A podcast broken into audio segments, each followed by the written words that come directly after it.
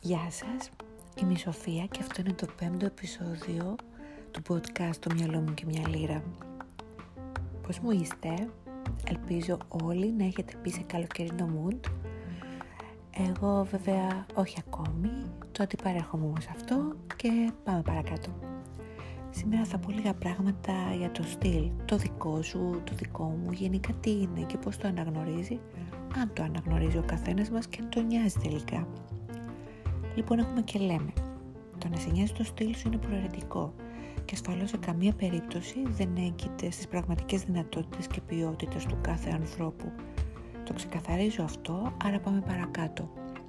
Το στυλ σου μπορεί να το έχεις μελετήσει ή και όχι. Είναι όμως κάτι που το φέρεις είτε ως προσωπική σου άποψη, στον τρόπο που επιθυμείς να προβάλλεις τον εαυτό σου, είτε γιατί ταυτίζεσαι άτυπα μπορεί με μια ομάδα ανθρώπων επειδή σου ταιριάζει ή θαυμάζεις το δικό του στυλ. Δεν θα μπω στη διαδικασία να εξηγήσω εδώ ότι άλλο πράγμα η μόδα και άλλο το στυλ είναι κουτό, το ξέρεις ήδη. Στυλ λοιπόν είναι αυτό που αποπνέεις στους άλλους άμα τη εμφανίσεις σε ένα χώρο.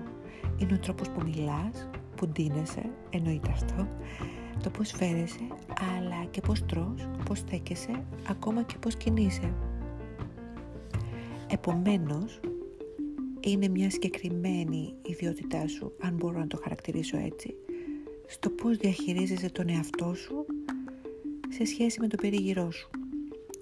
Όλοι μας έχουμε άλλη κρυφά, άλλη φανερά, κρίνει και επικρίνει το στυλ άλλων ανθρώπων γιατί δεν ταιριάζει με τη δική μας αισθητική. Αυτό δεν σημαίνει βέβαια ότι έχουμε πάντα δίκιο, έτσι. Ωστόσο, παίρνοντας ως δεδομένο ότι ένας μέσο άνθρωπος θέλει τουλάχιστον να δείχνει ικανοποιητικά αρμονικός με το περιβάλλον στο οποίο συνήθως κινείται, συμπεριφέρεται και δίνεται αναλόγως. Δηλαδή, για παράδειγμα, ένας τύπος με κουστούμι εδώ στο City του Λονδίνου, σε γενικές γραμμές, ακόμα και για χαλαρό τζόκι να πάει πρωί Κυριακής, θα έχει σετάρει αθλητικά με t-shirt και τζόγκερ τουλάχιστον. Αποκλείεται να τον δεις ντυμένο ως hipster. Δεν σχολιάζω αν είναι καλύτερος ή χειρότερος, δεν κάνουμε αξιολόγηση χαρακτήρα, απλά μιλάμε για το, για το στυλ. Ή αντίστοιχα, μια κοπέλα που γουστάρει να πηγαίνει στα μπουζούκια, παραδείγματος χάρη, στην Ελλάδα και είναι πρώτη στο ΟΠΑ. Σχεδόν πάντα θα φέρει αυτή τη στη διάθεση και στον τρόπο που διαχειρίζεται την εξωτερική της εμφάνιση. Και αυτό δεν ισχύει μόνο για αυτές, ισχύει και για τις Αγγλίδες που έχουν ως πορτοκλάμπινγκ ας πούμε. Βέβαια, αυτού του είδους οι άνθρωποι, μάλλον τα παραδείγματα που προανέφερα, είναι ευκολάκια γιατί ο καθένας μας σε τέτοιες περιπτώσεις αντιλαμβάνεται αν αντιπροσωπεύει ή αν κάνει μάτς με το δικό του στυλ ή όχι. Θα σκεφτείς τώρα, μα καλά τσουβαλιάζεις κάποιους ανθρώπους εξαιτίας του, του τρόπου που ντύνονται. Θα σου πω ενδεχομένως να μην τους τσουβαλιάζω εγώ, αλλά οι ίδιοι να θέλουν να αποπνέουν έναν αέρα του ποιοι γουστάρουν τελικά να είναι και να το δηλώνουν ευθαρσώς με αυτόν τον τρόπο. Εγώ εδώ απλά θα ήθελα να καταθέσω την ταπεινή μου γνώμη στο ότι αν θέλουμε να δούμε τον εαυτό μας λίγο καλύτερα και λίγο πιο πέρα από το τι φοράμε ή πώς φερόμαστε, θα δούμε μεγάλες βελτιώσεις. Ψάξε λίγο το στυλ σου, πειραματίσου, εκφράσου διαφορετικά. Δεν έχεις ή μάλλον δεν είσαι μόνο ότι έχουν συνηθίσει οι άλλοι να βλέπουν σε σένα ή από σένα. Έχεις τόσα πολλά ανεξερεύνητα στοιχεία σου, δέστα, άλλαξε ας πούμε τα μαλλιά σου. Ή δεν είσαι μόνο τα ενισχυμένα σου τιέν που φοράς ή δεν ξέρω τι άλλο νομίζεις πως αντιπροσωπεύει να φοράς ή ένα συγκεκριμένο στυλ Ούτε καν τα ρούχα της δουλειάς σου εννοείται αυτό. Στυλ είναι να μπορείς συνειδητά να υποστηρίξεις αυτό που φοράς και να επιλέγεις να φοράς κατάλληλα ρούχα σε συγκεκριμένες περιπτώσεις. Έχω δει, ας πούμε, γνωστή μου να είναι εντυμένη σε κηδεία σαν το ρουβά σε βίντεο κλιπ προαμνημονεύτων χρόνων, δηλαδή κάπου έλεος.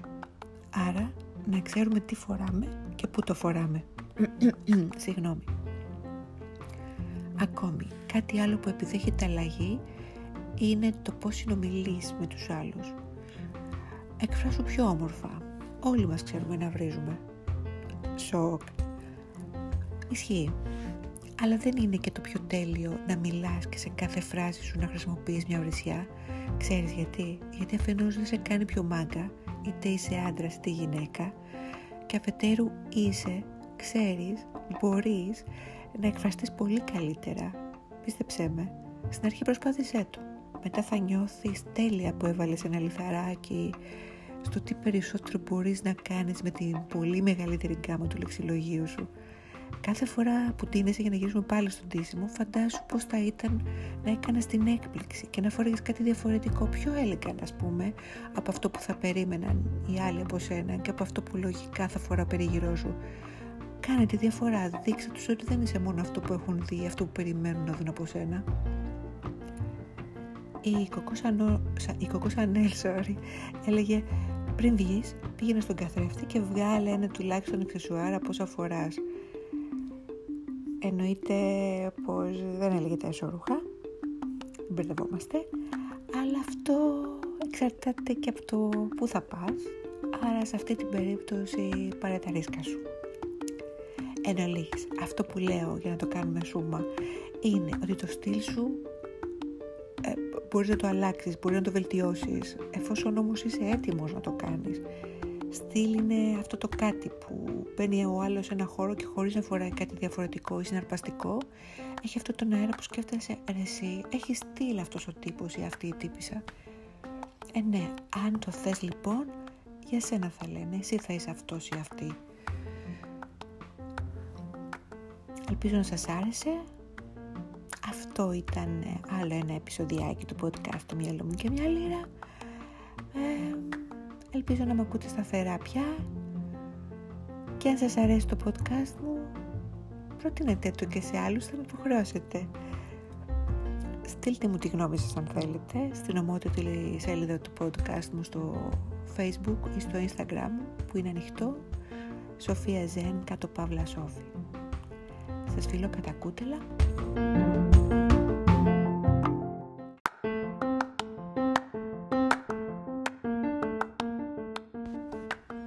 Και σας περιμένω το επόμενο Σάββατο, ε. Μην ξεχαστείτε να είστε όλοι εδώ. Bye!